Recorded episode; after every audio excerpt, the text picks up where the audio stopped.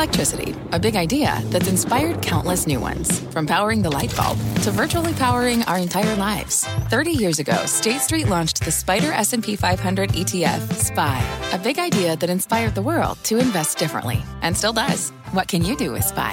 Before investing, consider the fund's investment objectives, risks, charges, and expenses. Visit ssga.com for a prospectus containing this and other information. Read it carefully before investing. SPY is subject to risks similar to those of stocks. All ETFs are subject to risk, including possible loss of principal. Alps Distributors, Inc. Distributor. Homes.com knows that when it comes to home shopping, it's never just about the house or condo. It's about the home. And what makes a home is more than just the house or property. It's the location and neighborhood. If you have kids, it's also schools, nearby parks, and transportation options. That's why Homes.com goes above and beyond to bring home shoppers the in depth information they need to find the right home. And when I say in depth, I'm talking deep. Each listing features comprehensive information about the neighborhood, complete with a video guide. They also have details about local schools with test scores, state rankings, and student to teacher ratio. They even have an agent directory with the sales history of each agent. So when it comes to finding a home, not just a house, this is everything you need to know, all in one place. Homes.com. We've done your homework. My mission is simple to make you money. I'm here to level the playing field for all investors. There's always a bull market somewhere, and I promise to help you find it. Mad Money starts now.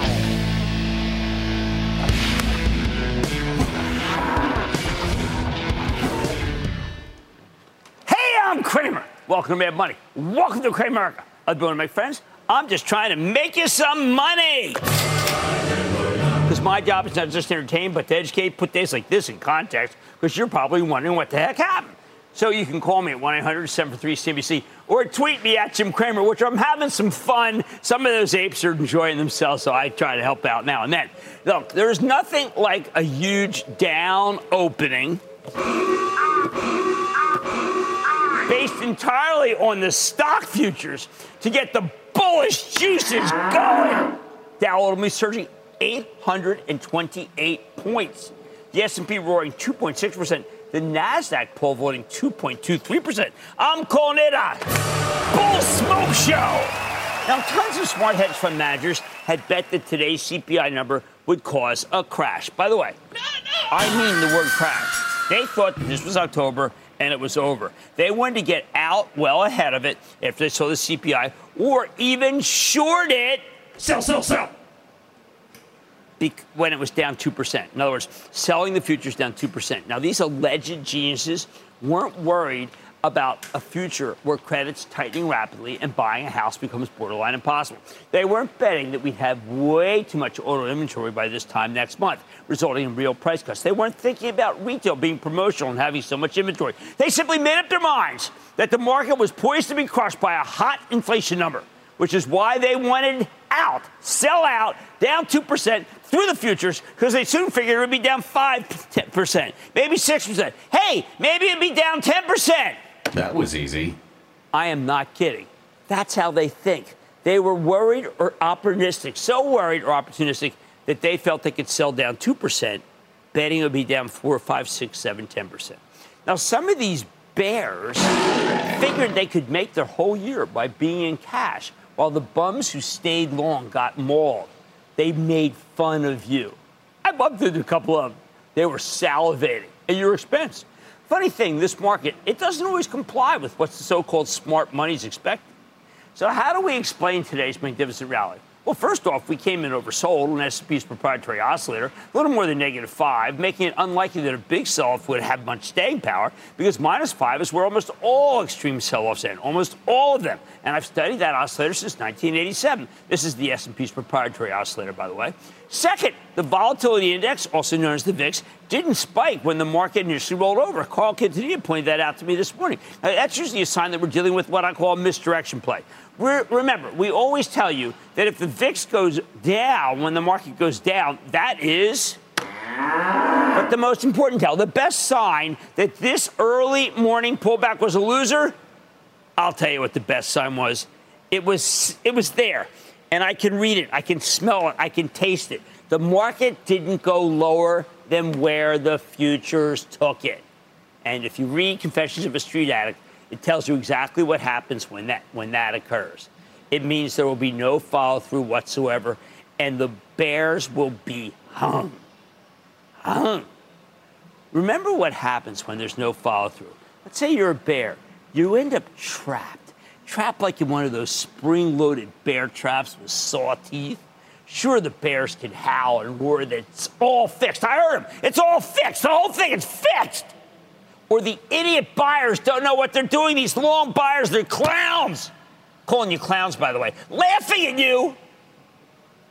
But if they can't bring out more sellers with their fear, with their they're going in the media and scaring you, if they can't if they can't panic you,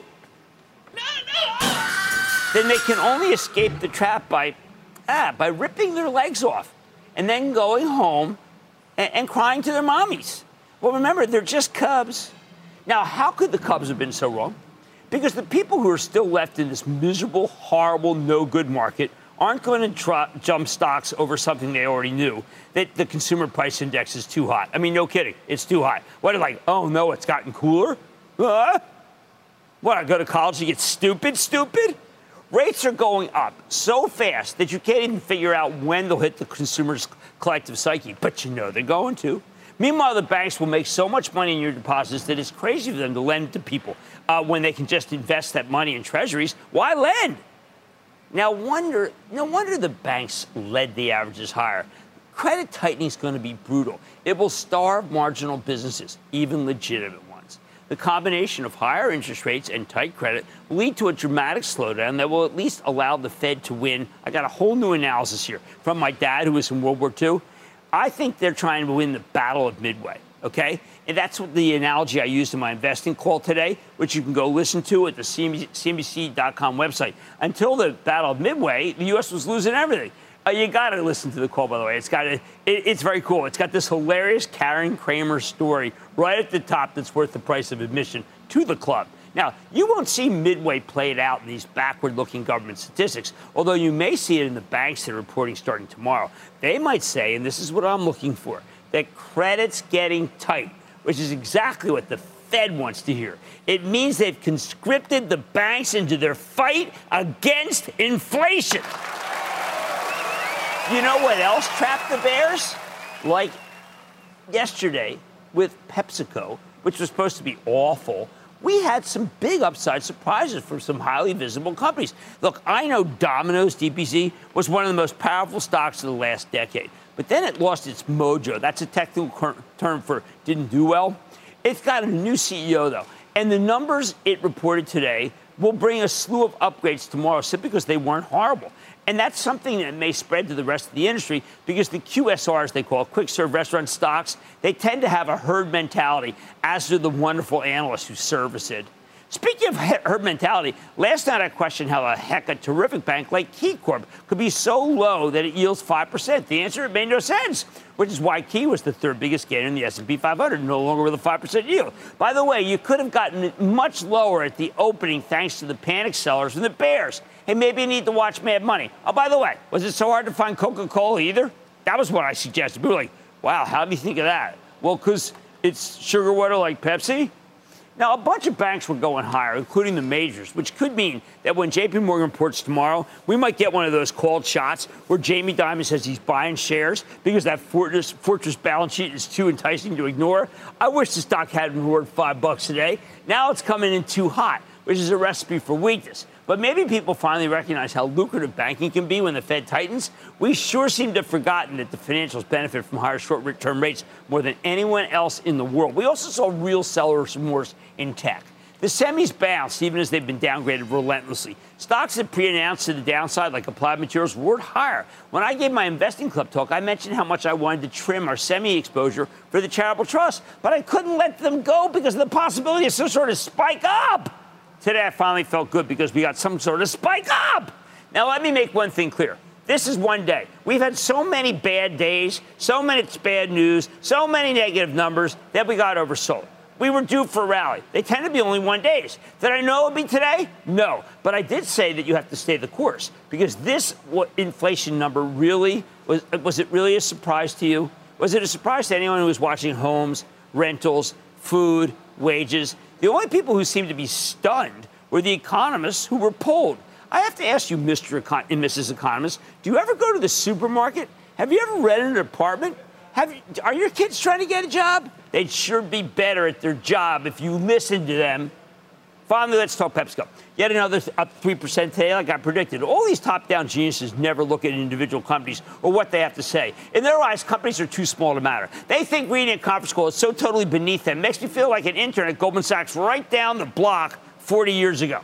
But if you listen to the Pepsi call, here's what you'd know. Right now, we are at the inflection point where raw commodities are peaking. Almost every single one of them. PepsiCo went on and on to say that they can't yet take advantage of lower raw costs because they're locked into prices from nine months ago. But those lock-ins are all they're almost over. Soon the cost of can and cardboard, aluminum, fuel will all come down. In other words, the commodity inflation headwinds are becoming tailwinds. So we're going to get some real big earnings numbers down the road.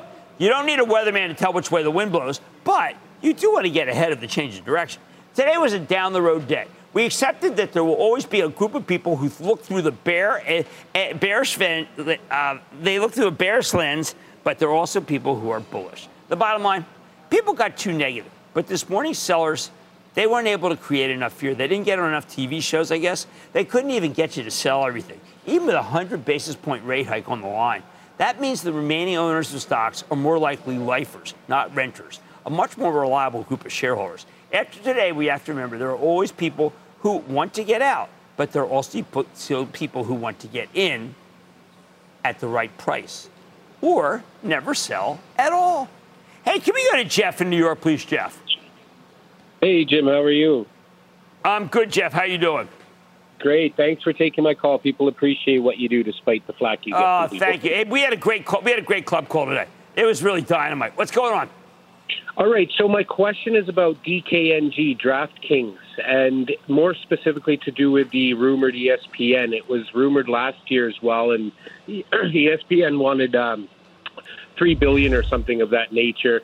It's rumored this time that it's uh, a lot better of a deal in favor of DraftKings, and being that it's been down so much, I know growth has hit. I kind of wanted your opinion from here. Well, I do think we have to worry about this California election. That's the problem. We got to see what happens there. But I think Jason Robins is doing a terrific job, and I'm very much aware that partnering with DraftKings would be a very good thing for any company uh, who's in the media business because they're all doing so badly. All right, people got too negative, and you saw what happened this morning. But they weren't able to create enough fear. The Bears were toothless. After today, we have to remember there are still plenty of people who never want to sell at all. Oh, maybe tonight, could a solar play like Sunnova help shine some light on your portfolio? Or could the stock's recent downturn be warranted? I'm checking in with the CEO. Then there's a bull bear debate when it comes to L3 Harris. But where do I come down on the issue? The other people don't have a show. I'll give you my take. That was pure hubris. And earlier today, we held our monthly meeting for subscribers to the CNBC Investing Club, and we got some amazing questions from club members. They were so amazing, I figured we'd open the floor here and get some more burning questions about the market from the Investing Club. So stay with Cramer.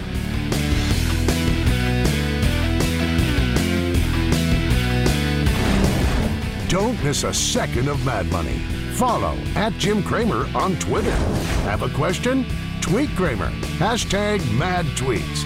Send Jim an email to madmoney at cnbc.com or give us a call at 1 800 743 CNBC. Miss something? Head to madmoney.cnbc.com. Fact Running a business is not getting easier on your wallet. With higher expenses on materials, employees, distribution, and borrowing, everything costs more. Also, a fact smart businesses are reducing costs and headaches by graduating to NetSuite by Oracle. NetSuite is the number one cloud financial system, bringing accounting, financial management, inventory, and HR into one platform and one source of truth. With NetSuite, you reduce IT costs because NetSuite lives in the cloud with no hardware required, accessed from anywhere. You can cut the cost of maintaining multiple systems because you've got one unified business management suite. You improve efficiency by bringing all your major business processes into one platform, slashing manual tasks and errors. Over 37,000 companies have already made the move. See how you'll profit with NetSuite, and then you can think of all the ways you could be spending the money you save. Company retreat in Malibu, anyone? By popular demand, NetSuite is offering a one-of-a-kind flexible financing program for a few more weeks. Head to netsuite.com to start saving. When you're hiring, the best way to search for a candidate isn't to search at all. Don't search, match with Indeed. Indeed is your matching and hiring platform with over 350 million global monthly visitors, according to Indeed data, and a matching engine that helps you find quality candidates fast. Use Indeed for scheduling, screening, and messaging to connect with candidates faster. Plus, 93% of employers agree Indeed delivers the highest quality matches compared to other job sites, according to a recent Indeed survey. Leveraging over 140 million qualifications and preferences every day, Indeed's matching engine is constantly learning from your preferences. Join more than 3.5 million businesses worldwide that use Indeed. Listeners of this show will get a $75 sponsored job credit to get your jobs more visibility at Indeed.com slash Mad Money. Just go to Indeed.com slash Mad Money right now and support this show by saying you heard about Indeed on this podcast. Indeed.com slash Mad Money. Terms and conditions apply. Need to hire? You need Indeed.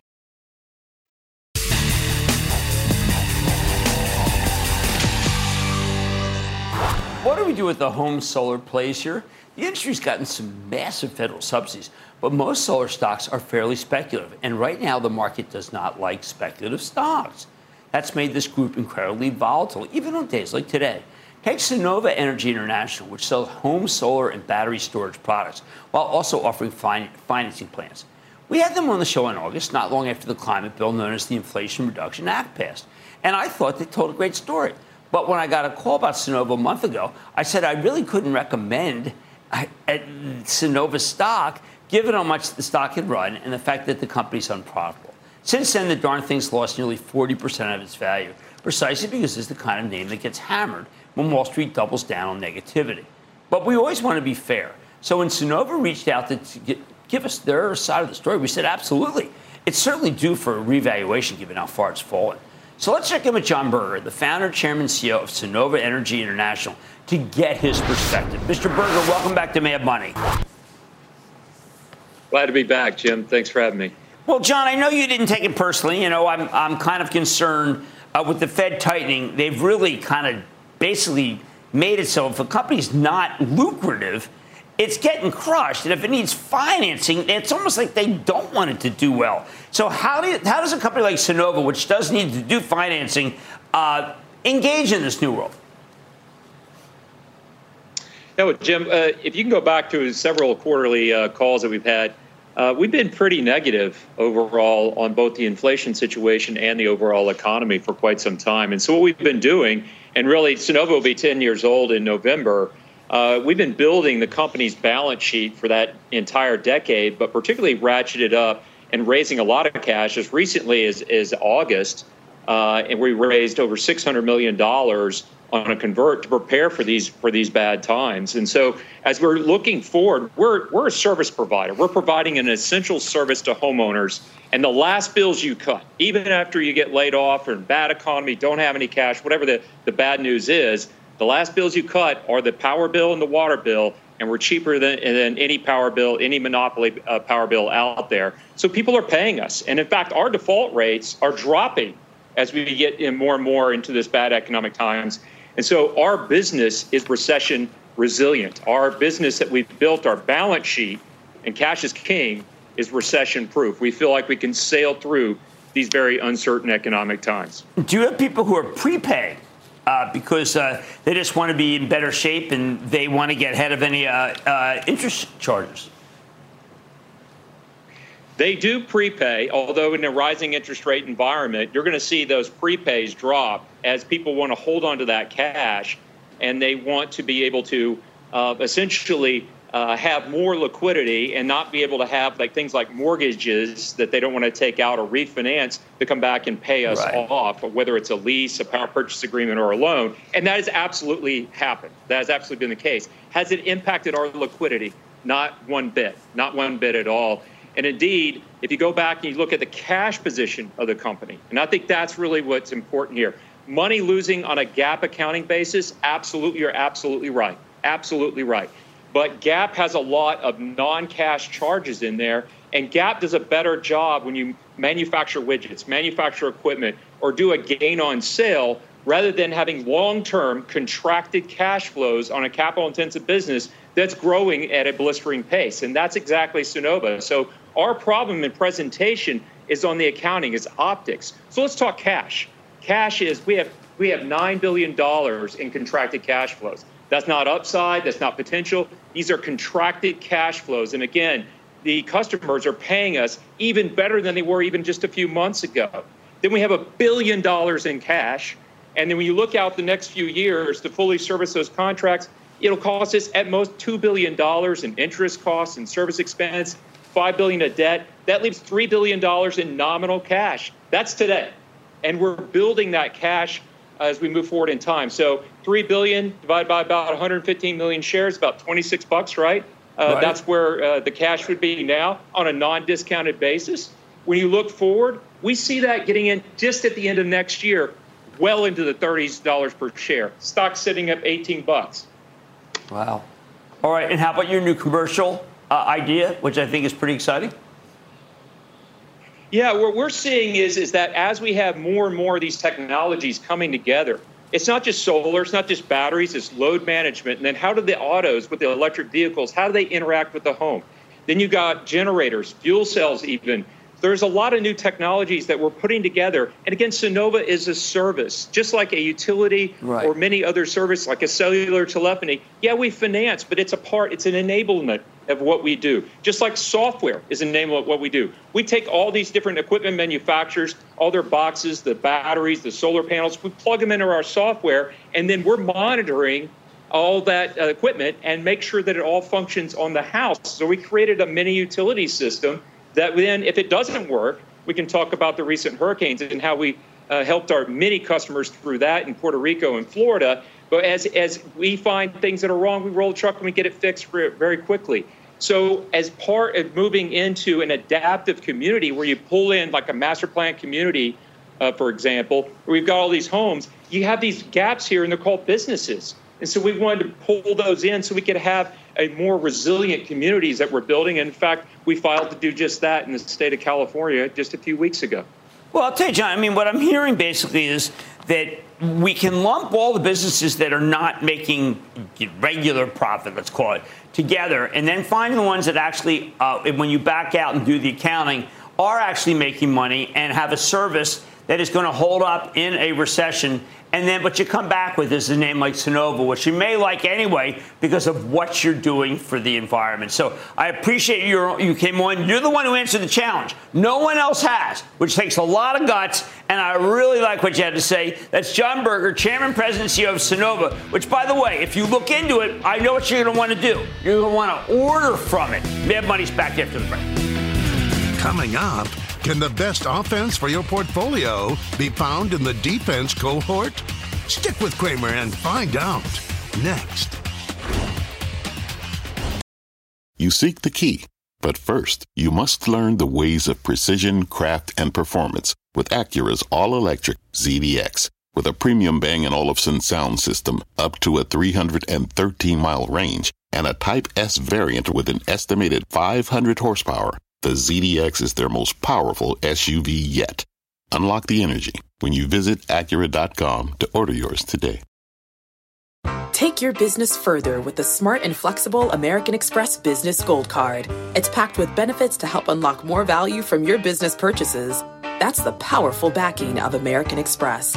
Learn more at americanexpress.com slash business gold card.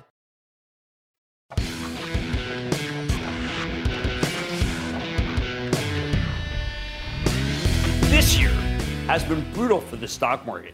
And it could get even uglier as the Fed keeps tightening in order to stamp out inflation. Wouldn't know that after today's action, but there are some groups that are doing just fine with or without this upside move. And you know what I'm talking about? I'm talking about groups like the defense contractors. Thanks to Russia's invasion of Ukraine, we are seeing a renaissance in defense spending worldwide, which is why both Northrop Grumman and Lockheed Martin can be up double digits for the year. Even as the S&P 500 is down 23%. Remember, it was down 25%. That was yesterday. On top of the war, the defense contractors have the added advantage of being more or less recession-proof. They're not tied to the consumer at all, or even the enterprise. You know what? They feed. They feed at the federal trough, meaning they don't have to care too much about the broader economy. But not everything in the industry has been working. Some defense contractors have struggled with supply chain woes or rising raw costs. Others have folded into larger, more diversified companies with weaker end markets, and nobody talks about them. As we approach the end of the year, though, there's one defense play that I, I like quite a bit going into 2023, even as it's lagged the best performers in the group. And I'm talking about one that's a real mouthful. They really ought to change the name, to be honest. It's called L3 Harris Technologies, because I liked both L3 and I liked Harris. It's one of the most tech savvy defense contractors in the game. They make all sorts of electronics and communication equipment. They think uh, integrated mission systems, intelligence, surveillance, renaissance, uh, uh, reconnaissance, probably, I'm sorry, uh, space, avionics, electrical war- warfare, precision engagement sensors, and drones. Yes, this stuff has become the bread and butter of the modern military. But L3 Harris still gets less attention than its more famous compadres like Lockheed or Raytheon, which is on everybody's lips. I've been recommending this stock ever since the old L3 Technologies merged with Harris Corporation three years ago, and it's been a good long-term performer. Remember, I said I liked both of them when they got together. I liked them even more. But recently, the stock's come down dramatically from its highs. I think it's gotten to levels where you have to pounce. Why? Listen, when Russia invaded Ukraine, L3 Harris saw its shares soar from 210 to just under 280. That's where it peaked in early March. Since then, though, it's come back down with the rest of the market to the point where it's now trading at $227 and change. It's like the war didn't occur. At one point last month, it even fell below 210, levels where the stock was pretty much reflecting total world peace. Meta. Some, not the Zuckerberg cut. Some of the weakness here is because L3 Harris has struggled this year. When the company reported in April, the results were a mixed bag. A slightly revenue miss, coupled with a modest earnings beat. Management talked about supply chain problems. We didn't want to hear about that. And delays caused by Washington's inability to quickly pass a defense budget. No kidding. Fast forward to July, and the results look very similar, except this time L3 Harris also effectively cut its full year's forecast. Oh, man. By saying their numbers would likely come in at the low end of their previous guidance. Not great. The stock actually managed to rally in response, though, because the weakness here was already baked in. You know how that is. Things appeared to get worse, though, when CFO Michelle Turner spoke at an industry conference a month ago. She explains that L3 Harris knew the first half of the year would be rough, but then she said, and I quote, we assumed in the second half there was going to be a steeper ramp of terms uh, of that recovery. We are continuing to see the recovery. However, it's more muted than what we initially anticipated. And we do anticipate that it will elongate into 2023. Elongate. Remember what I told you about that word? That's one word that you never want to hear from an executive because it means they're going to take a lot longer to close big sales. Why do they say elongate? Why don't you say, listen, we're not doing well?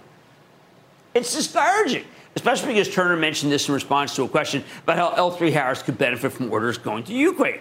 There seems to be a problem with sealing the deal on these government contracts, which is unfortunate. Whose fault it is, I don't know. That's why I want them to come on the show. When she got another question about night vision goggles and radios for Ukraine, stuff that's easy to produce quickly, she explained that L3 Harris has tons of demand, but unfortunately, these are areas where the company's currently supply constrained. They're prioritizing Ukraine, though, and they've got a couple hundred million dollars of businesses out of these products. I didn't like that either.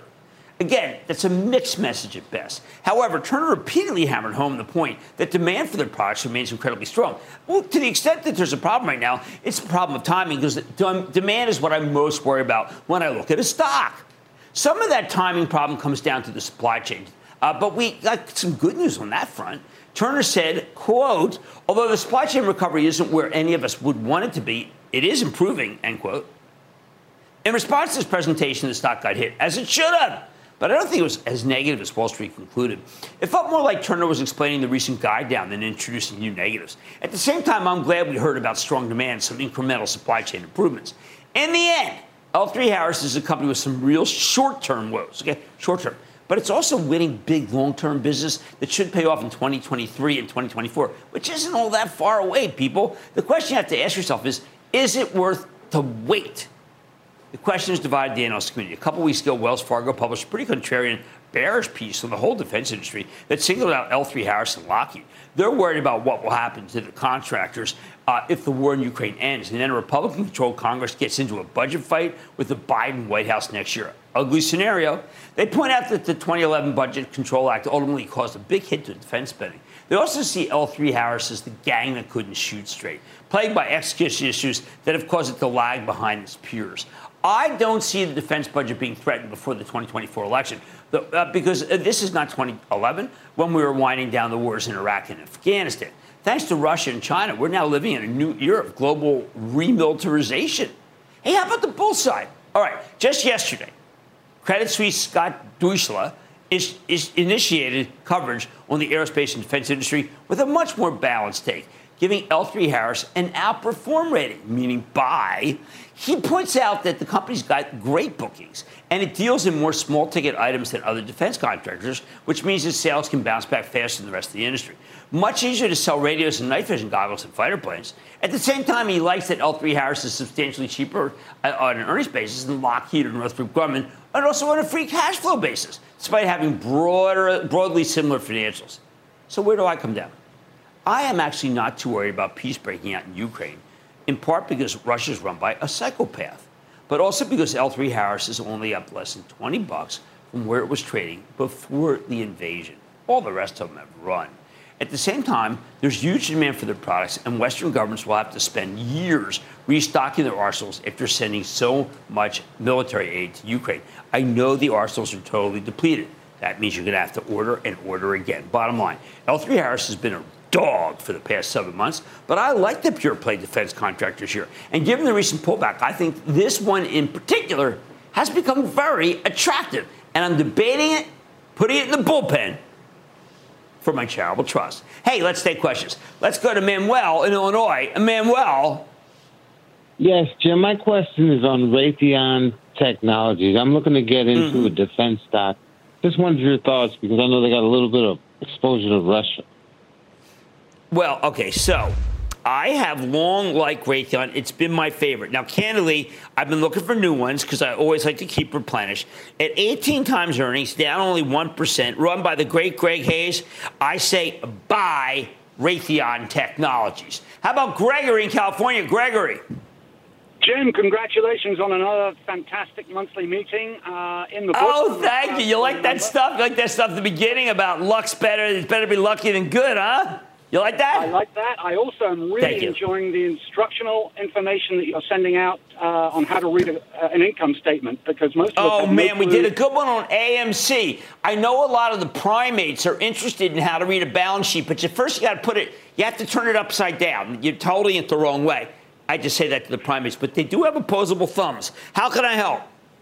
At the end of the call today, um, you make me laugh. At the end of the call, you mentioned uh, an energy stock uh, that was in the bullpen. Now, I'm calling because uh, the, the, sector went up 4% today, but this particular one only went up 1.5. They sell gas where I am, actually, in Southern California. I wish they were selling it in my old country in England and the whole continent. But what do you like about them? Sempra Energy. Okay. Sempra Energy is run by Jeff Martin. He's figured out how to be able to get energy down from Mexico. The stock is up for the year. It's got a great growth profile. I think Sempra Energy has replaced Dominion as one of my absolute favorites. Now, remember, I also like uh, Entergy, and I, I, I have a soft spot for AEP. But the CEO's retiring there too. A lot of retirees. But this guy, this fellow Jeff Martin, who by the way served in the military, he's great. I even took a picture of their headquarters building when I was recently in San Diego because I thought it was cool as all get out. All right, they're giving me the hook here, but I was having so much fun. L3 Harris has been a real bow wow for the past seven months, but it's a pure play defense contractor, which I like. Given the recent pullback, I have to tell you, I think it's the most attractive of the whole group. There's much more mad money at CNBC Investing Club, just referenced a moment ago. Subscribers experience our big monthly meeting. You got to subscribe. It, it was such a hoot but there were some questions that we just didn't have time to answer. You know, I like to touch. I like to get involved with people who are interested in stocks. So I'm opening the floor to you to hear the market related questions that you're focused on. Then, the market fears a recession, but how could we have a recession with such a low unemployment number? I'll give you my take and all your calls rapid fire tonight's edition of the Lightning Round. So stay with Cramer.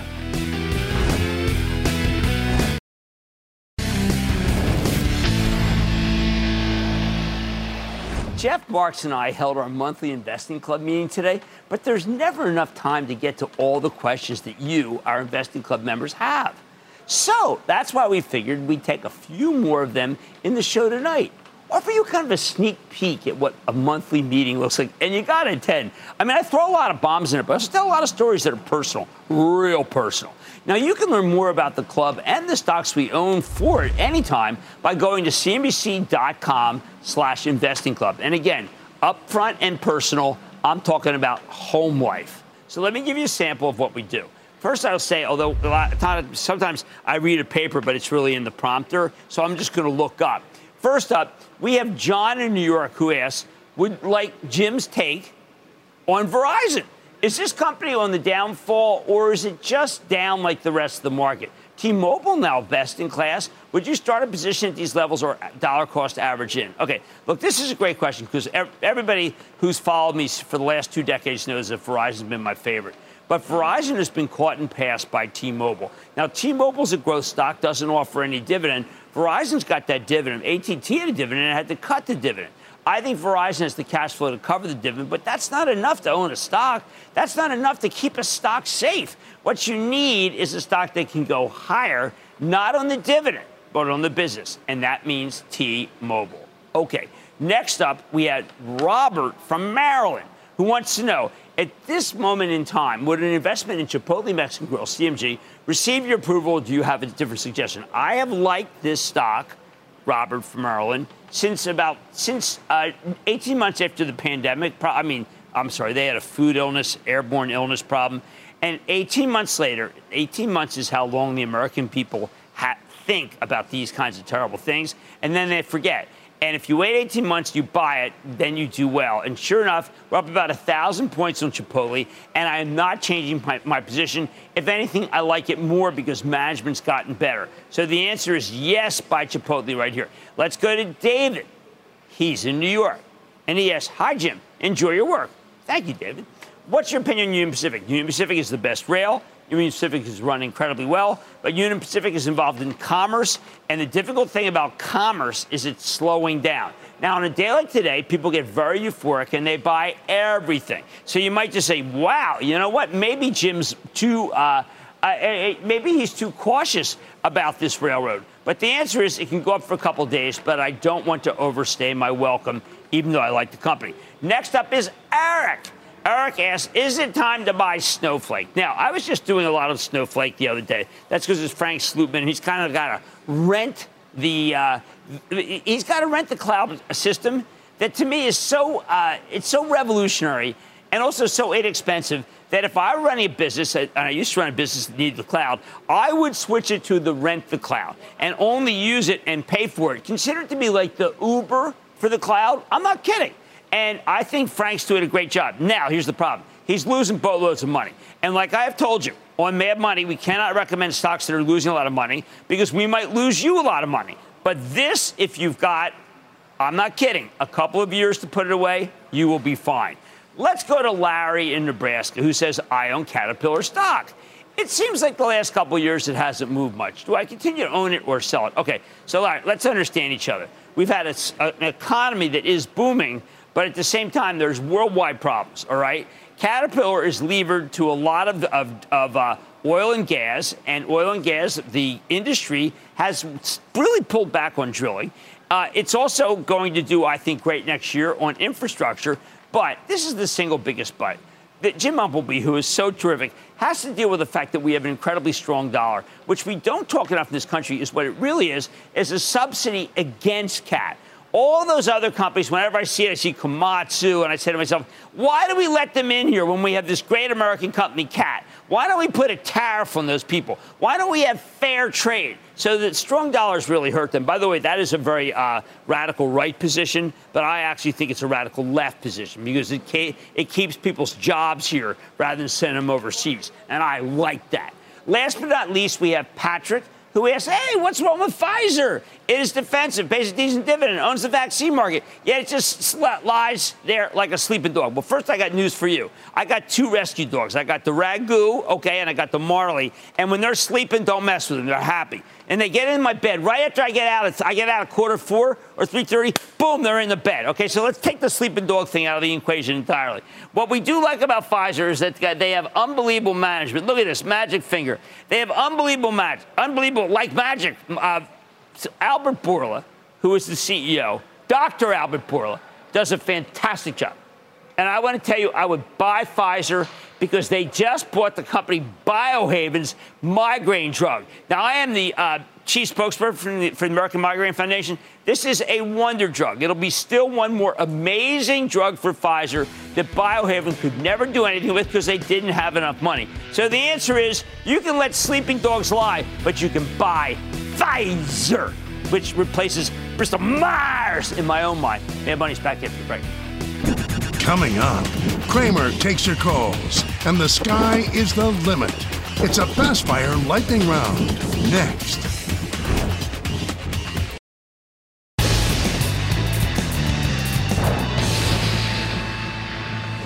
It is time! It's time for the lightning round. And then the lightning round is over. Are you ready, Ski Daddy? Time for the lightning round. I want to start with Jacob in North Dakota. Oh, sorry, North Carolina. Jacob.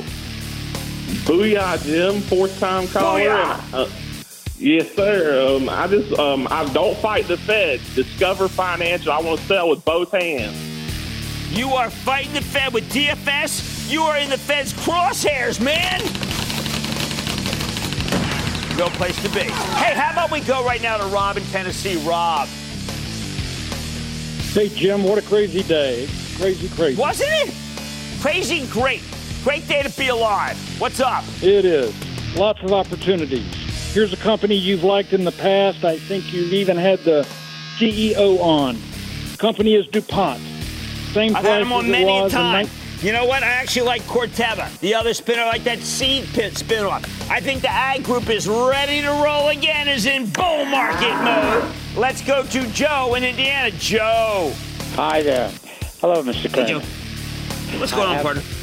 I have this uh, this uh, stock that you gave us some time ago, and it doesn't it doesn't show much, very very positively. It had about five good numbers in in eight so far, and uh, it's RPRX. Well, no, I mean it's not, it's not, it's not a, house on fire. It's not a house on fire, but it's not hurting you. And I do believe, you know, this is a, uh, uh, th- this is one of those uh, it's a General Atlantic story.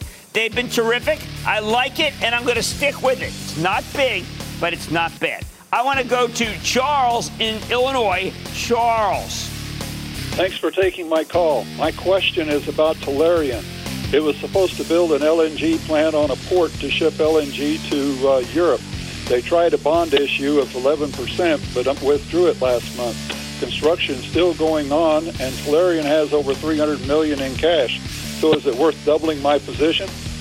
Well, okay, so every time I say something good about it, I got like 40 guys who tell me you haven't done the homework, you don't know this, you don't know that. Now, it is absolutely what I have said over and over again a call on the situation. I have not said that this is some sort of like AAA piece of paper like J and J. It's an option on Charif Souki being able to build this thing.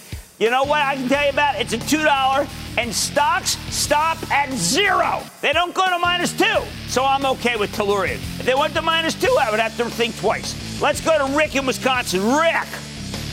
Hey, Jim. Thanks for taking my call. I'm an Oh, you're welcome. Rick, what's member. happening? Yeah, yeah, great. Yes. I'm an investment club member. I'm interested in your thoughts on Zoetis, ticker ZTS. I think that Chris Beck does an amazing job. I think the stock is now undervalued. It's come down quite a bit. This is a company that does animal health. The one that people like that do animal health is not so Zoetis. I think they should. Uh, it's got a it's uh, got the best growth profile, and I think the stock is down on its luck, down 40% in its buy. There you go. I, I want to take another just because I'm kind of feeling the vibe of the investment club, and it's good. Let's go to Stewart, New York. Hi, Stewart. Jim. How you doing? All right, Stuart. How are you? Okay. What a good day for energy. Looking great again. Ready to break out, and my stock is Antero Midstream. Ooh, I like Antero Midstream. Of course, the investment club is overweighted in energy, so I'm happy today. And I think your Antero is terrific. And that, ladies and gentlemen, is the conclusion of the Lightning Round. The Lightning Round is sponsored by TD Ameritrade. Coming up, huddle up and find out how there can be so much recession chat to go with high employment? Cramer unravels that mystery next.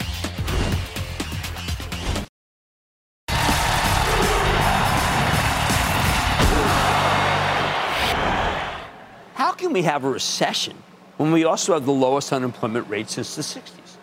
If anything, jobs are even more plentiful now than they were back in the day because we've got 10 million unfilled positions. Maybe that's why the president says we could have a very slight recession. With a 3.5% unemployment rate, he's got to be thinking, how harsh can it be? To me, that is dead wrong. Because how harsh could it be is not a rhetorical question. It could be as harsh as the Fed wants it to be. And right now, the Fed's eager to bring the pain in order to stamp out inflation. And to them, today's rebound meant nothing except maybe they need to slam the brakes on even harder. The House of Pain. First, though, let me say that I hate coming on this show and talking about politics. I just hate it. I would love it if I could just stick to the stock market. But sometimes Washington is impossible to ignore, and that's like it is right now. Right now, we have rampant inflation, yet the federal government has authorized trillions of dollars in spending on top of the regular budget. In a vacuum, I personally think there's a lot of good stuff in these spending bills. They'd be great if we had high unemployment. But we already have massive labor shortages in this country, and it's only going to be made worse by all these new public sector jobs. We don't have enough people to fill them. It's just arithmetic, Mr. President. Unfortunately, the Biden administration has put the Federal Reserve in a position where they basically are at war with our elected officials. Jay Powell has to create a new pool of unemployed workers who can be used to fill the positions spawned by the infrastructure bill and the ridiculously named Inflation Reduction Act. We basically have to fire Peter to hire Paul, or maybe even fire Peter to hire Peter. It might be a lower wage. In the end, because it takes the federal government ages to do anything, I have no doubt that the Federal Reserve will succeed in getting people fired faster than Washington can get them hired. But this is all so much more frustrating than it needs to be because the Federal Reserve really does have to take its cue from Cleveland Fed President Loretta Mester, who wants to raise interest rates relentlessly even as the unemployment rate starts to climb higher. She recognizes that only a ruthless series of rate hikes can break the back of wage inflation in this environment, particularly when the federal government is behind it. That's why the situation is more precarious than usual. If the federal government hadn't injected so much stimulus, and if the Federal Reserve had gotten tighter earlier on, we wouldn't be in this jam. Now, Jay Powell has to destroy at least one job for every new job Biden wants to create because we have way too many jobs and too few people. It is a real conundrum. The federal government's never going to take back money it's allocated for these projects. Heck, Intel can fire 20% of its workforce, and that doesn't mean that the feds are going to pull its subsidies away to build new facilities in Ohio. It never works like that. But to me, I don't see how we end up with only a very slight recession unless the federal, federal government cuts back on some spending, either by rolling back subsidies or stretching things out so that they take a long time to hit and give the Fed some breathing room. In the end, we'll get as severe a recession as we need to stamp out inflation. That's what this is all about. Some of this is a global phenomenon that's beyond everyone's control. Europe's got terrible inflation too, but a lot of it's within the control of the president and his party. If they want a slight recession, they have to cut back on spending because spending promotes inflation. And more inflation means more devastating rate hikes from the Federal Reserve. Without that, it's going to be a real slog. The coming recession might seem slight if you keep your job, but it'll be harsh if you don't. I like to say there's always a bull market somewhere, and I promise I'd find it just for you right here on Mad Money. I'm Jim Cramer. See you tomorrow. The news with Shepard Smith starts now. This podcast is supported by FedEx. Dear small and medium businesses, no one wants happy customers more than you do. That's why FedEx offers you picture proof of delivery, packageless and paperless returns, as well as weekend home delivery to 98% of the U.S. on Saturday and 50% on Sunday. See the FedEx service guide for delivery information. FedEx Ground service is also faster to more locations than UPS Ground. See what FedEx can do for your business. Absolutely, positively FedEx.